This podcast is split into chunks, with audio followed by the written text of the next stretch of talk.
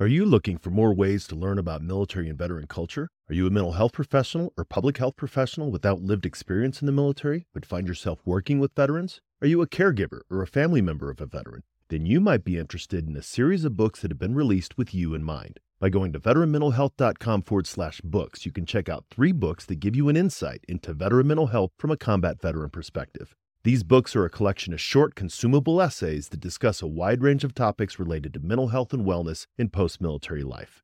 Head on over to veteranmentalhealth.com forward slash books and check them out for yourself or follow the link in the show notes. Welcome to episode 105 of the Headspace and Timing Podcast. On today's show, I have Justine Evirs on the show to talk about her amazing work, but also the other side of what was going on while she was doing it. At the end of December 2018, Justine shared a surprising vulnerability on social media. She revealed that she had been struggling with alcohol addiction for many years and had decided on February 1st of 2018 to take control of it and reach out for help. For those of us who knew her at a distance and the amazing things that she's been doing for the last several years, it came as a surprise. She seemed to have it all together and was doing great stuff. Like all of us, however, there was another side to the story to me, I think this last year has taught me that the drinking was like the first step. like that was actually the first step to uncovering so many other bad habits and mindsets that it's been a journey. It's been a, such a growth.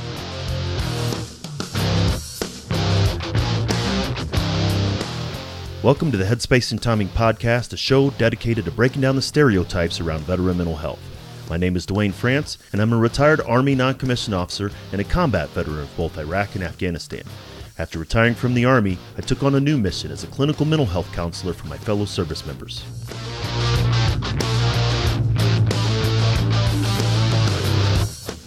If you served in any branch of the military, then you're familiar with the M2 machine gun, the 50 cal. It's one of the most effective weapons in the military's arsenal. If the weapon's headspace and timing wasn't set correctly, however, it was just a useless chunk of metal. Veterans can be rendered inoperable if their headspace and timing's not set correctly either. That's my goal with this show to change the way that we think and talk about veteran mental health and reduce the stigma against seeking support.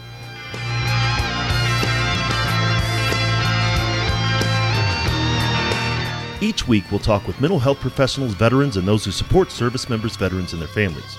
We're going to have real and honest conversations about a topic that most just don't like to talk about veteran mental health. Let's jump into this week's conversation.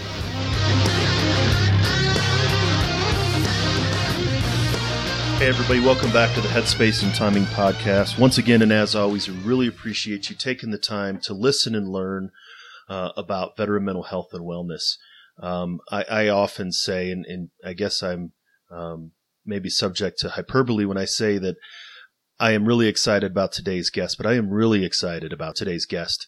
Uh, Justine and I have uh, have been talking. We, we've had several, many different conversations. We just haven't happened to record any, um, and so Justine hasn't been on the podcast yet. Uh, although she is uh, very well known um, in the military community, um, so we wanted to come on and have a conversation, but also a conversation about some different things um, and and be um, almost radically honest about some certain things. So uh, before we do all that, Justine, welcome to the show. Thanks for having me. I'm so excited. Is it true that I've never been on this podcast? You've never been on my show. You were, um, I connected you with Eddie and Bennett, uh, and you uh-huh. were on the Change Your POV on their show, but you've not been on my show um, quite That's yet. Right. Yeah. I feel like I've been watching this unfold for you know years, and we've been on the same journey. But I can't believe this is my first time on this. I remember when you were starting this podcast. Right, um, and and I was even thinking about that before we got started. Um, 2016 is probably when we first connected. You had just finished the the wrong thinking. You're a certified wrong thinker. Um, yeah. You, you, had just come out of that, and um, and we're emerging into doing some different things. Um, and and a great opportunity. You're one of the perhaps sometimes in our in our online community we have um, fewer chances to meet in person. Um, but I think of uh, the time where you and I had coffee, um, and and you gave me an amazing recommendation to go visit the uh, uh, the Marine Corps Memorial Hotel for dinner, which was an amazing time. Uh, and you were actually there that day because I was in San Francisco presenting uh, on the comprehensive veteran mental health. And so you were there at the beginning, and we talked about it that day um, uh, when that whole concept was coming together. So you're right. We we have been on a journey together, uh, separately but um, simultaneously. That is uh, pretty amazing in itself, to be honest with you, because a lot of the things we're going to talk about today really have to do with that like topsy turvy journey. And right when we met, it was right when I had make a, made a pretty radical change in my life and career. Uh, if you really look, think back to it, it was it was literally maybe like 45 days after I said sayonara to my higher education career. I kind of at this like pivotal moment of I'm either going to be the president of the campus or the dean, and I don't know if I'm cut out for either one of those. I think I can do it for sure, but I think there's something more for me out there, and kind of stepped into this mind meld of design thinking and innovation and entrepreneurship. And uh, it's been quite the two years. it, I it feel like been. I am finally, finally, finally coming full circle. Um, and it's probably going to take all of 2019 for, you know, for it to be processed. It's processed in my head. I don't know if the public is really making sense of it yet. So I, I foresee this time next year, people will say, wow, okay, that made sense, Justine. I was a little worried about you there for a little bit, but I'm glad that that's making sense now. well, yes, but I but I also think that um, and and again, watching you and as we know, um, and we know a lot of the same people and and the great folks at uh, Bunker Lab and, and Todd Connor and Blake. Mm-hmm. Um, and and many people look at what Justine is doing, and we'll maybe we'll talk about you in the third person quite a bit today. But we look at what Justine is doing, and we say, well, that makes sense. It made sense that you were in mm-hmm. higher education. It made sense that you made the shift, um, all the shifts that you made. It made sense to everyone at the time um, but it wasn't making sense to you at the time, and that was most important. But before we get into that, I'd like to give you know the audience um, who who may not know you and who should know you a little bit more about your background, where you came from, um, and and really what led up to you know over the last three or four years. Mm-hmm. Yeah, so I am a Navy veteran, uh, also a military spouse and I transitioned out of the Navy in 2003 with a pretty severe medical discharge unexpectedly. Um, and first generation college student, transitioned out, used my GI Bill, and made every mistake in the book. Um, as a result, I dove headfirst into higher education career, serving veterans and military spouses, and building programs within the military community. I worked, I built three different programs and had quickly, very rapidly became known as kind of like an innovator, mover, and shaker within the higher education space. And um, looking back on it, really definitely learned how to build human centered designed programs. And, you know, I didn't even know what that meant at that time. I was just doing what I was most passionate about and being who I wish I had when I transitioned out of the military. Um, it didn't really start to make sense to me what that was until I moved to San Francisco. And upon moving to San Francisco and not being around a military base, because after I transitioned out, I then married the Navy. So technically, if you really think about it, I never really transitioned out myself.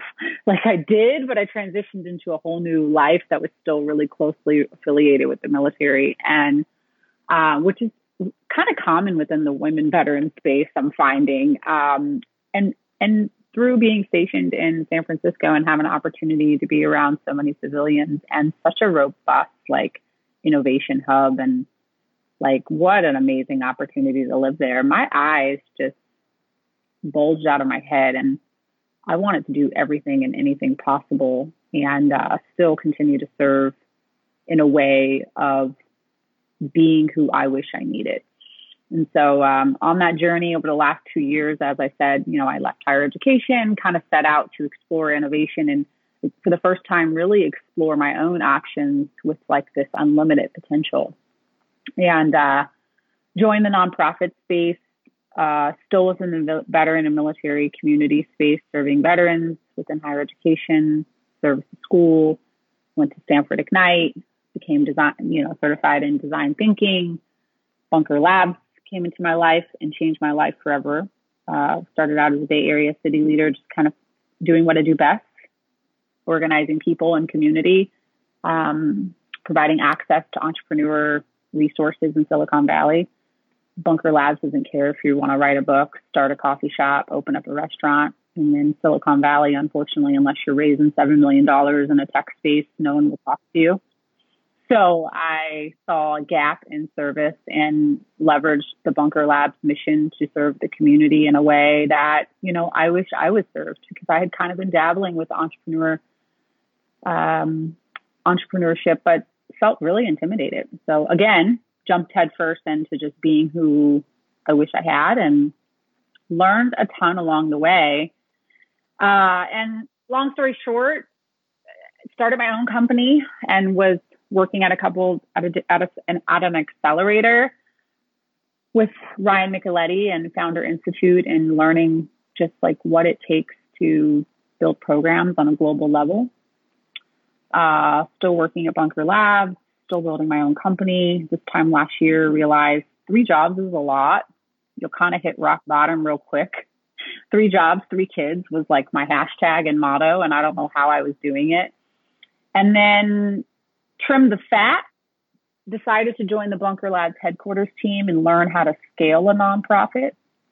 So all of last year, I was building my own nonprofit and then learning how to scale a nonprofit. And I learned so much along the way. And then probably about 100 days ago, uh, realized, wow, we've made so much progress. I can no longer maintain both organizations. I need to make a decision. And through that decision process, made the leap into my own company which I now serve as the president and CEO of the Paradigm Switch, which all of that I just said is so connected to that mission. And it's pretty amazing to watch it all come together. Um, but yeah, that, that is, that's a lot in itself. It is. I feel like I need to it go is. yoga now.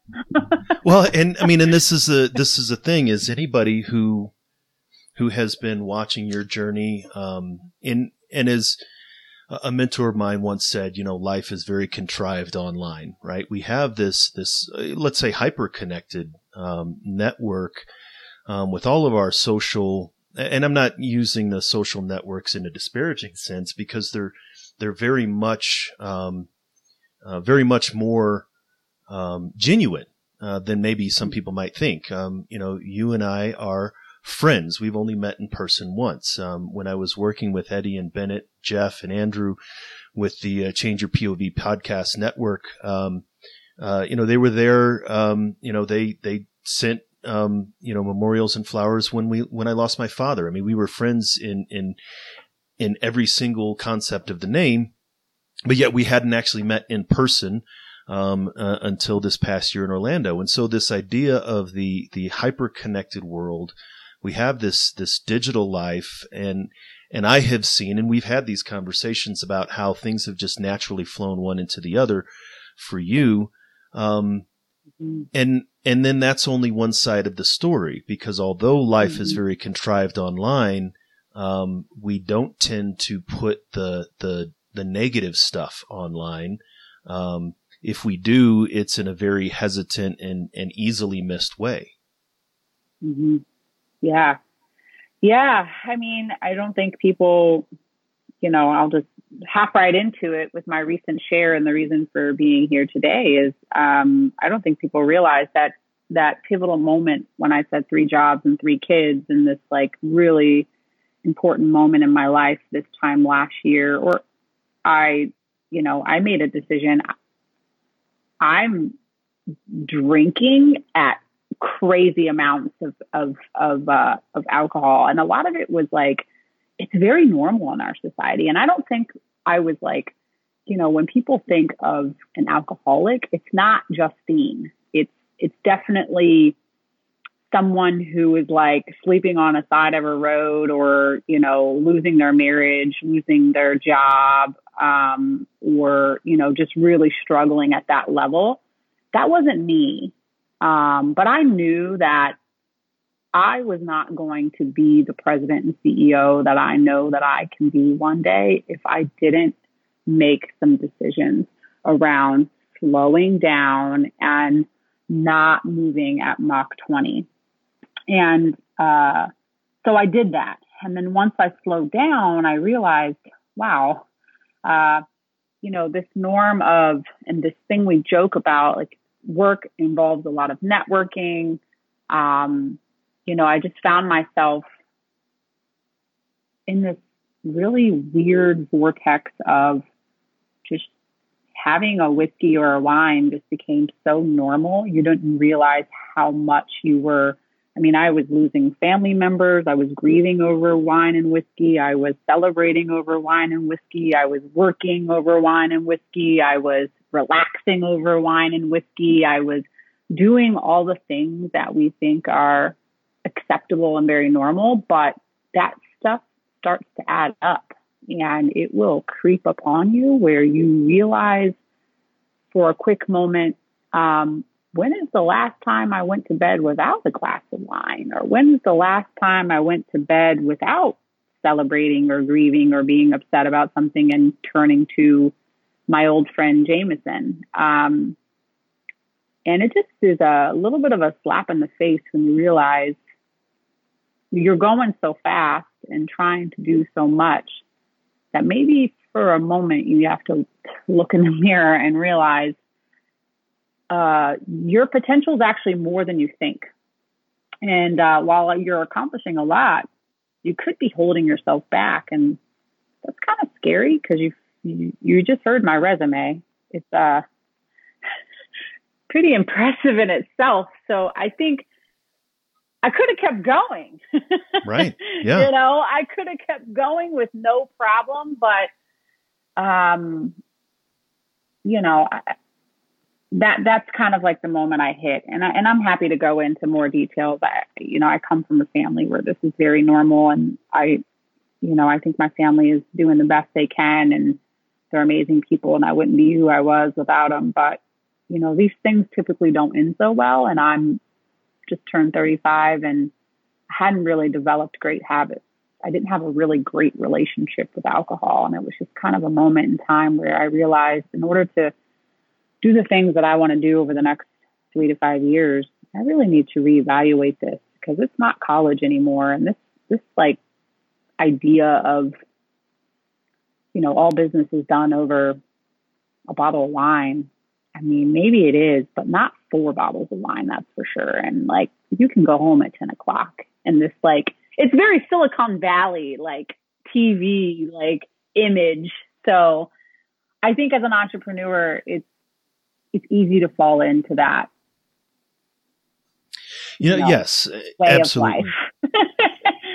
and it is, and, and it is both, and this is perhaps um, the, the upside and the downside of of military service or entrepreneurship. Um, that's you went from the military, right? Where you know, and the the cliche "drunk as a sailor" is you know mm-hmm. is everywhere, right? This is a we are the military service is an alcohol fueled um, organization. If you're enlisted, it's you know bottles and cans in the barracks, and if you're an officer, you have the right arm night with the commander, and you know come have a drink with me and and you know all of these different things and i um, um, I think I've talked about it here on the show before, and you and I definitely haven't talked about this. But uh, um, I was an 18 year old in Germany uh, for three years, and I was a functioning alcoholic. Um, I was drinking six nights um, of the week uh, out of seven. Um, and, and, really, what I called that seventh night is just I didn't go out to the bar. We just drank at the barracks, kind of thing. And and so it's I and and I like you um, have a family history of alcoholism, um, and so there's this genetic component of it too. Um, mm-hmm. so so there's this this idea of uh, in the military it was acceptable uh, as a military spouse you're always having the the the crew over for um, you know uh, barbecues yep. or or having you know the, the, wives over for you know a wine night while the guys are all of these different things again it's it continues the culture college mm-hmm. of course is just as as alcohol fueled if not arguably more perhaps than um, than the military um, regardless of whether you're in a um, administrative position or, or, definitely in a student position. Um, and, and so, and then you go into this entrepreneur kind of, um, environment mm-hmm. where it just, it becomes so common and it becomes so easy. Um, it's, it's slipped into, um, and you don't mm-hmm. realize it until you're too far down that, that things are really starting to fall apart.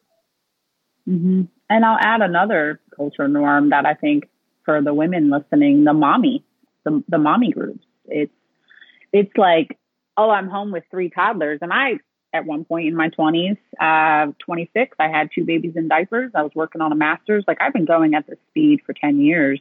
That's, that's half the problem, but it was, it was easy to do and kind of numb through it because it's like, what do you do when you got two babies at home and you drink wine, like you just relax, right? And it's like so normal in our society. No one thinks anything of it, but those years of that add up.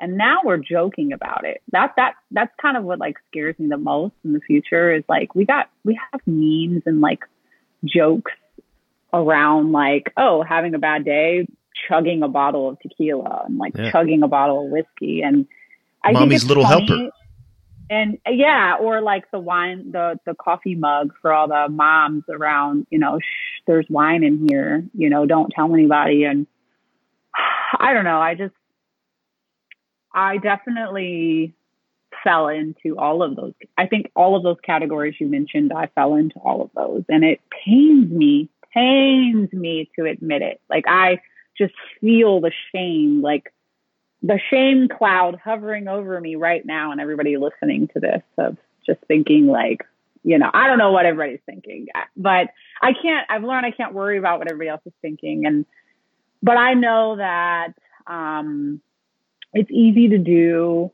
It's especially if, you know, you have that genetic component to it. It's so just like normal that I agree with you. It's, you don't even realize it's happening until something punches you in the face and you realize what is happening here. And it does take a moment in time for you to look yourself in the mirror and your ego to say, do I have this all figured out or do I just think I have this all figured out? And I think that you can have both. I think you can, you know, I'm totally, I never did anything unethical.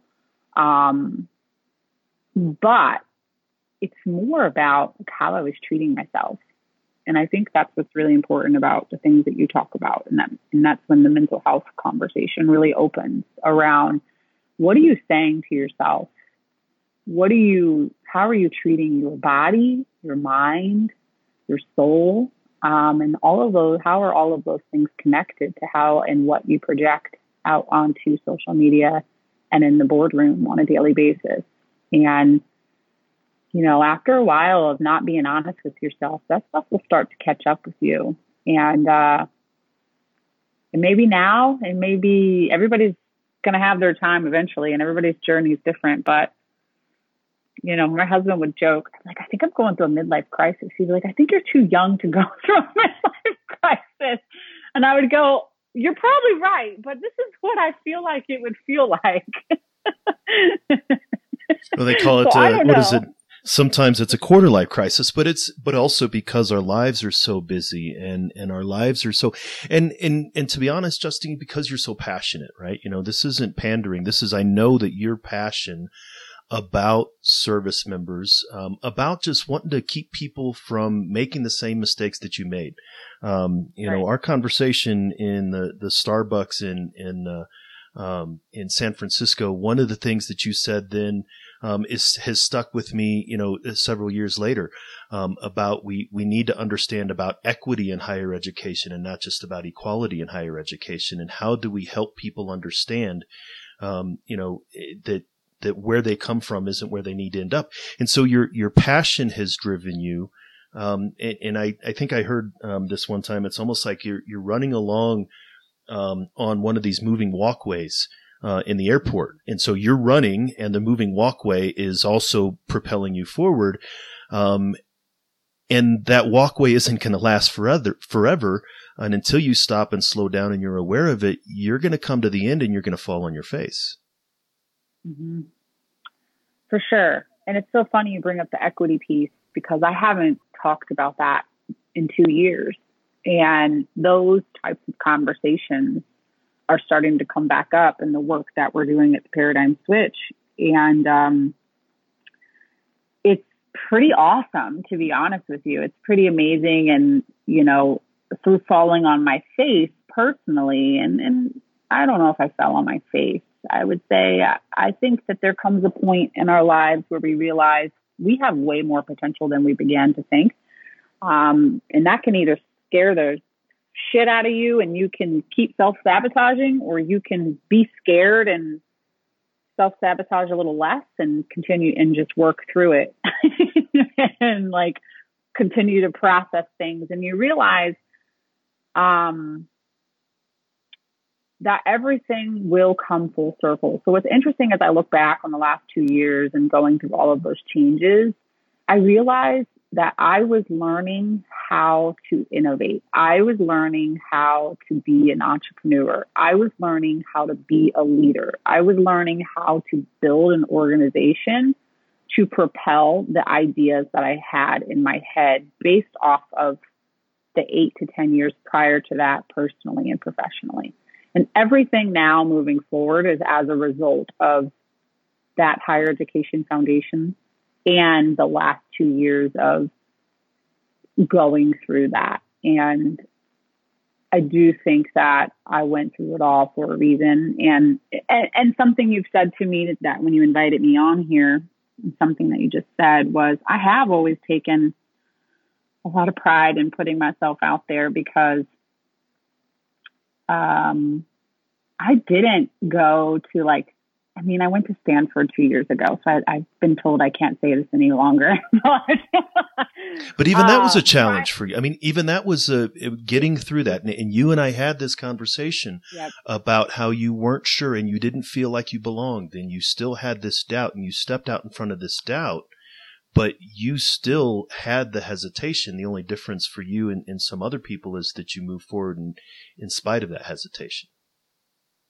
Yeah, I mean, I think it's I think it's all imposter syndrome. And I really am still struggling with this. And I'm finally, finally, finally starting to get over it. I'm finally starting to say, get over it, Justine, because there's really no other thing you can do. But, you know, I've always sold myself short and talked to myself pretty negatively around the fact that, you know, I did live in Section 8 housing. I was homeless in high school. I grew up in extreme poverty. I joined the Navy for a better life and, and to serve, but ultimately to, to have a better opportunity to travel, to learn from people, to uh, have a career and ha- have an opportunity to go to college.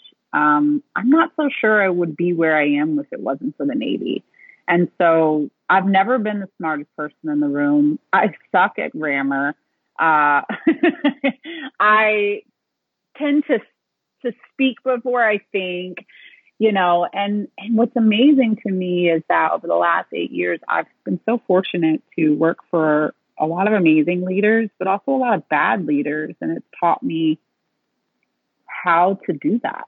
You know, my experience over the last 18 months with Todd Connor, I mean, I've told him several times, he's the best leader I've ever worked for. I've never met anybody to treat people like human beings the way he does. He he inspires me so much because I believe in that so much, but I had never seen anyone doing it.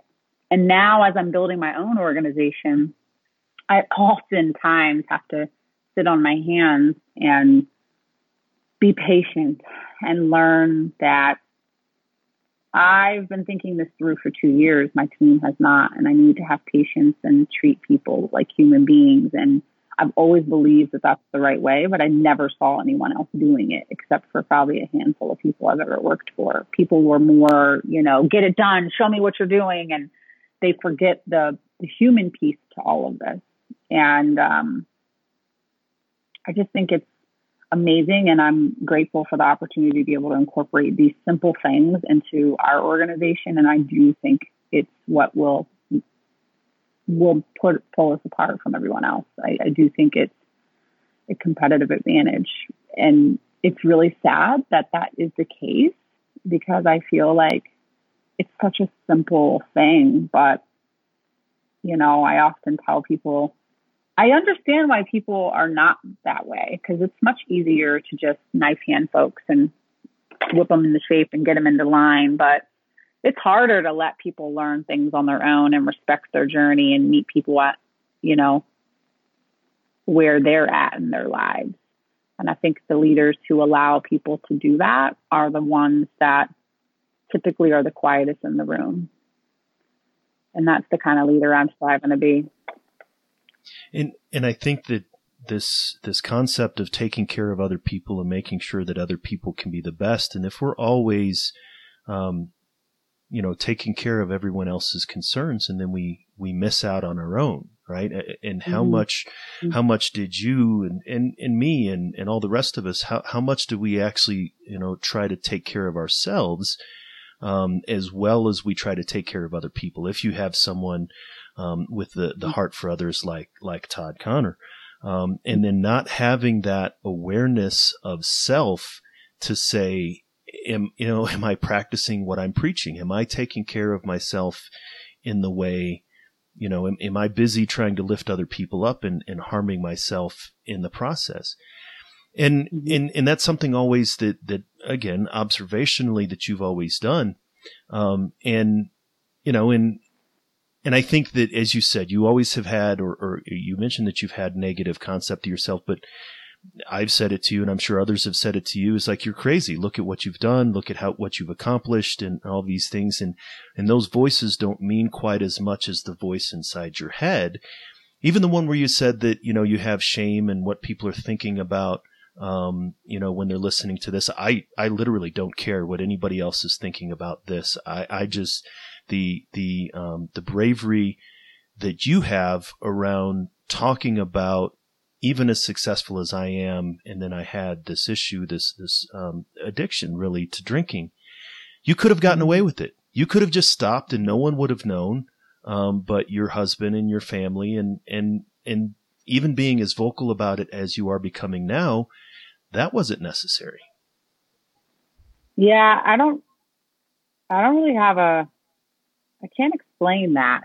I don't really have an answer for why I'm even accepted to do this, to be honest with you. There's just something in my gut telling me to do it. And I've always done that. And I'm learning to trust that more than trusting the, uh, you know, the cloud, the other voices that talk so neg- negatively. It's like, trust this one. This one's always led you really well. And that, you know, knowing that. And I think the thing that fuels me is knowing that I'm not alone because I know I'm not. And you know I'm not either. You know that I do know that there's someone listening to this that needs to hear that. And I think that I spent a lot of years making others feel bad for not being at the party or staying out late or, you know, you can't do this if you don't do that. And I think I was wrong.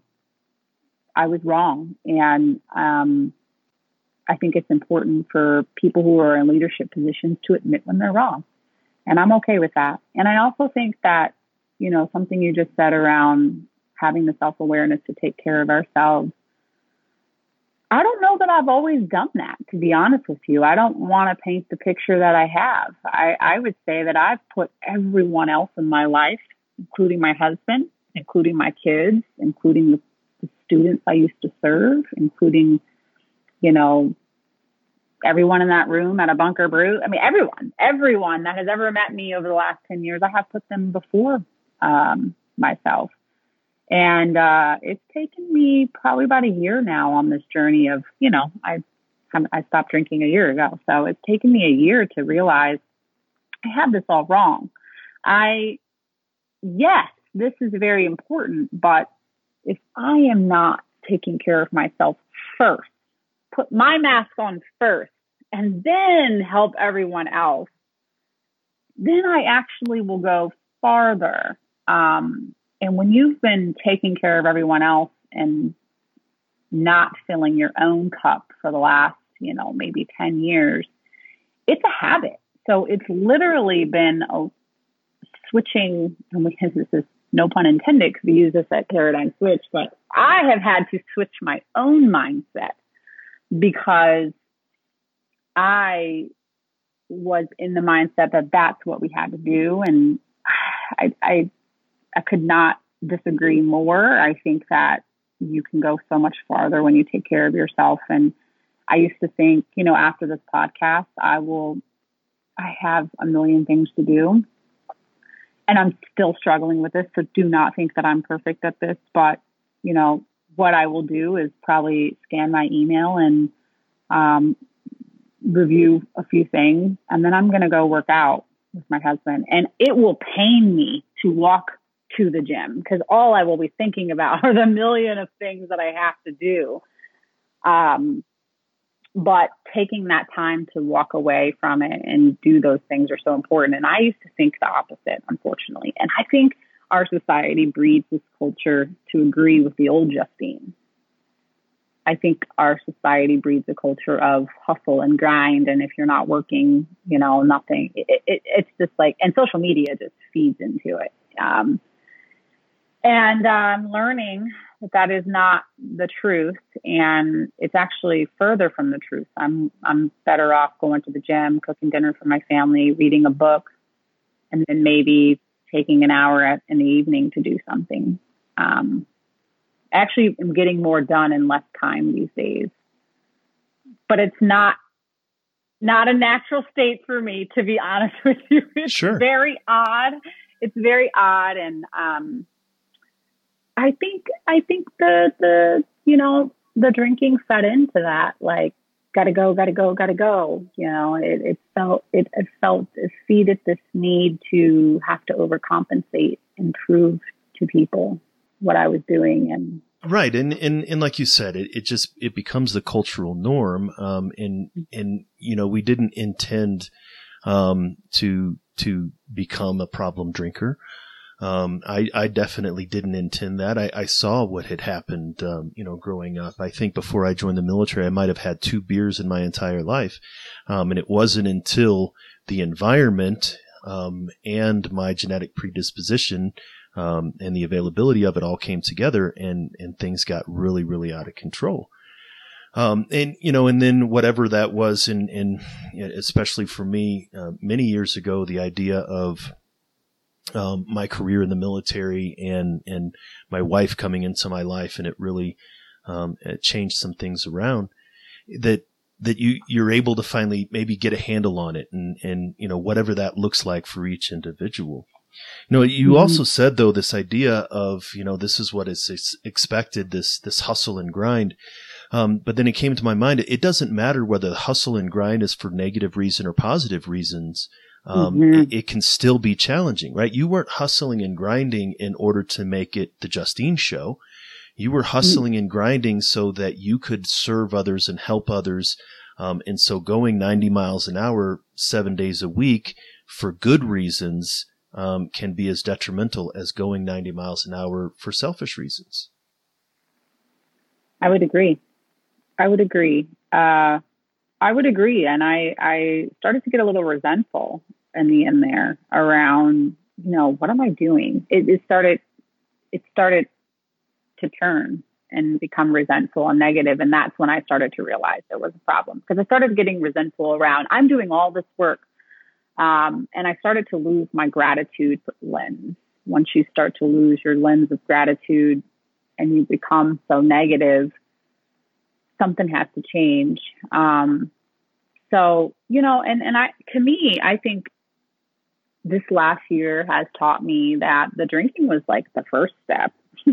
like that was actually the first step to uncovering so many other bad habits and mindsets that it's been a journey. It's been a, such a growth. And um, I think that's what excites me the most is that it's really funny to see.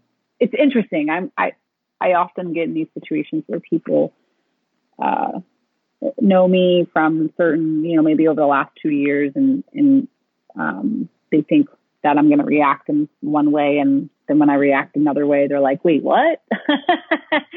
and uh, I I don't know. I I think it's just there's been a lot of other things I've learned along the way, you know, how to how to let go, how to just be present, You know, like how many people listening to this even know how to do that? We know we see all these like great quotes online and Facebook and Instagram and Pinterest around like be present, but are people really doing it? Um, you know, are people really taking time to to write the things that they're gra- grateful for and realize that, you know, they actually have everything they need in their lives right now. And if you don't, it'll come. You know, you're doing what you need to do to make those things come. And uh, I think it's really common in the veteran space too that we have to be in control. We we like everything to be a one plus one equals two. And if it doesn't equal two, what do you mean it doesn't equal two? What do I got to do to make it equal two right now, today, right this second? And uh, that is not good because most of the best things are not that simple. Right. And then we also have the, the challenge of when things do seem to be okay, we have to create problems. We have to create chaos so that we may be able to make order out of chaos and create that to be able to satisfy that need. Oh my gosh, yes. That's story of my life the last like year. that, you know, what's funny is that that's why I say like quitting drinking was the easy part. That was probably what I had to learn. That's been the hardest lesson for me. Like you're creating chaos just so you can have some sort of control over the outcome. And I'm just getting better at living in the anxiety, living in the chaos and knowing that it's going to be okay. And I think there's also pros for veterans too. You know, I never saw combat. So I think a lot of combat veterans are like, whoa, no one's going to die today. Let's move on. And that's like, we joke about that. What makes veterans great entrepreneurs is because they can handle the high pressure. But they handle it very well, but they definitely, we like to have control over who's doing what, when is this happening? Um, and that's really interesting. And once our team started to expand, um, you know, only, only in the last 100 days, we've transitioned from being a 25 plus volunteer organization running globally to shutting that volunteer program down and operating as a four person team in four different time zones, all four different backgrounds. And uh, it took a lot of self awareness for me to realize I'm trying to control the outcome and I'm beginning to micromanage this process. And I don't, and I'm, I'm starting to create new ideas and processes for no reason when we haven't even done these four things over here um, why don't I just like go to bed before I break this? That's what I have to tell myself all the time. I literally just sat on a call with our COO and I, she's like, what can we do to get some things off your plate? And I'm like, you know, I think we're doing all the right things right now. I feel like if I make any sudden movement, something's going to break. And so we're just going to like stick to the plan here. so I would not be that self aware if I was still drinking. Like I would be more concerned about going out to happy hour later or, you know, right what, because you know i just my mindset is different. Yeah because making that space would have been making more space for something that ultimately um, it, it, felt right but it was ultimately harmful. And uh, i just i i appreciate your courage. Um, we've uh, we've been friends for for several years, and um, I, I, just really appreciate. And this is the not even say appreciate you more, right? You know, this idea of your radical honesty today, um, your ability to just say, "Look, this is this is the real life, this is the real world," and I know that I'm not the only one um, dealing with this. Um, mm-hmm. I just mm-hmm. really appreciate you, and I appreciate you coming on the show. Well, I appreciate you providing a space to talk about these things. I think, you know, I'll, I'll leave you with this. Um, through my transition out of Bunker Labs and making this huge decision to to leap into this organization full time, it's been really interesting. Um, I've gone from being the only woman in the room 95 to 97 percent of the time to leading an all woman team uh, in a community of 93% women. and trying to change their lives in ways that I only dreamed of. And I think it pushes me to be more honest because, you know, like I said, when I shared this news, I refuse to be a leader that does act like I have it all together. And and I have a lot of things together. You know, I, I often am reminded I am really doing this and this is working and I know what I'm doing. Trust yourself. This is actually going way, this is going amazing. Um, and I'm very much qualified to do this job. And, but what I think is most important is the people that you're leading every day are real human beings with, you know, in my, my situation, one has a husband deployed for the next nine months. The other one is about the PCS across the world. And the other one has three kids under the age of four. And they're all doing this volunteer right now, for now, not much longer. But how do you how do you lead a team that is sacrificing their they may only have four hours a week or three hours a week or you know how do you really get to the core of someone's motivation to do something for your crazy idea, which has now turned into a real, very real idea? You know, a million dollar organization is what it's turning into and is going to change a thousand lives through providing a thousand scholarships by the end of 2021. You know, but right here, right now, this team is what you have. And their lives are moving on too. It's just it's not about me, you know, and and people don't want to make sacrifices for people or things or places unless they know that you they're that you're in it with them. And I think that is uh,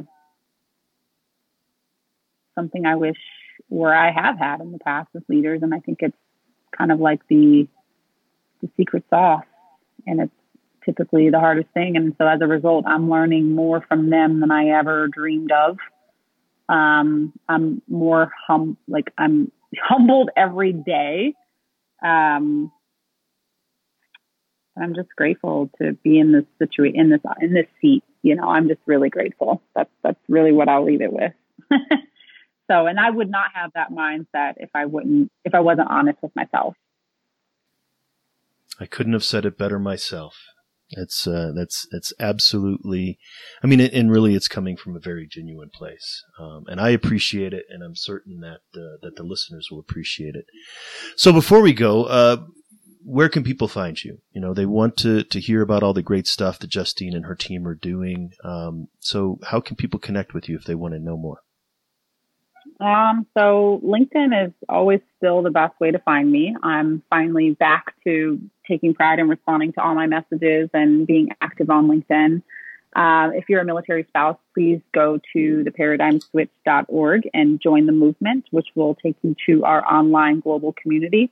We are actually announcing partnerships in there right now secretly, and that will make the public eye in the next uh, few weeks.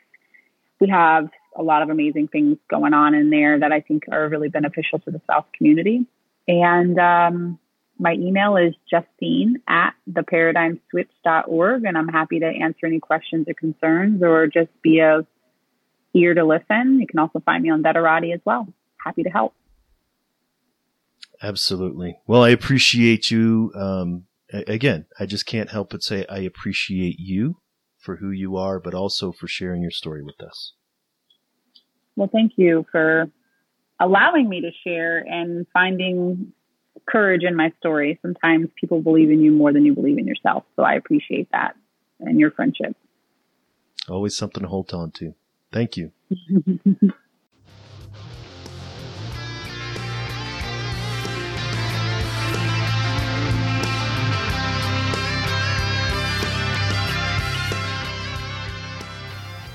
You're listening to Headspace and Timing, where we're trying to change the way that we think and talk about veteran mental health.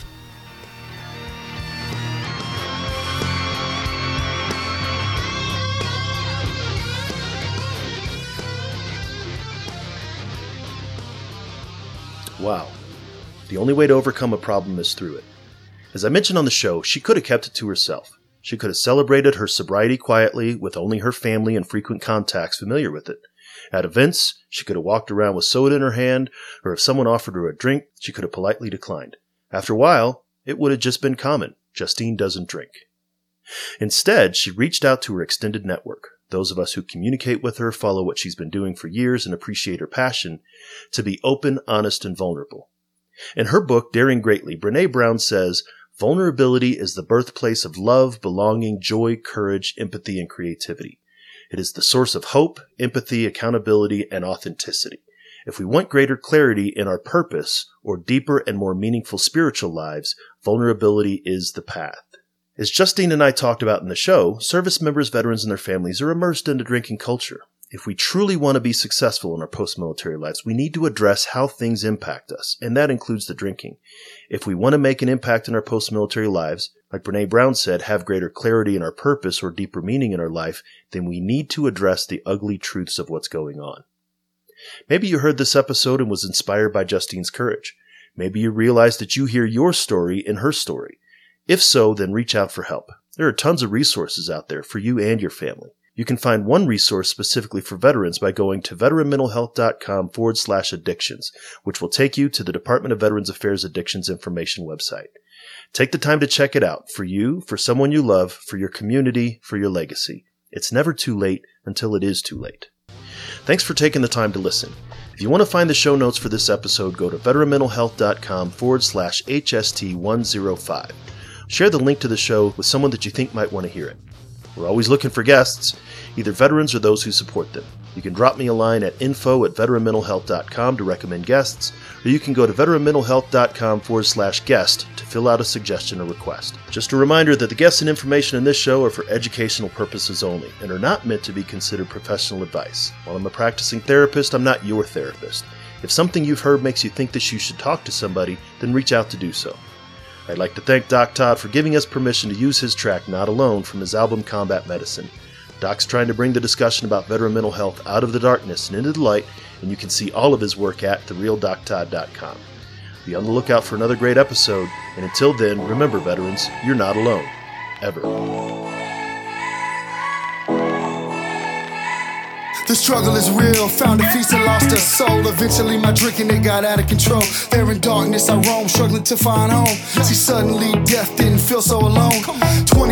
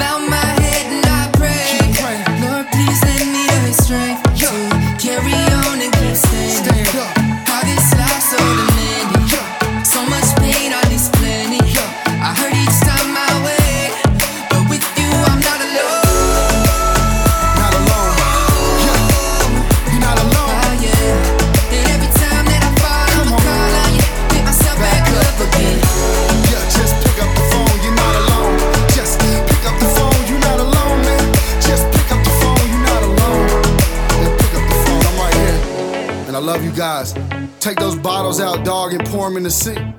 Take the needles out your arm and the gun away from your forehead. It's time, man. You've been through enough pain. Stand up. It's time to stand back up. All my veterans, man. Army, Marine Corps, Navy, Air Force, Coast Guard. Get up, you know.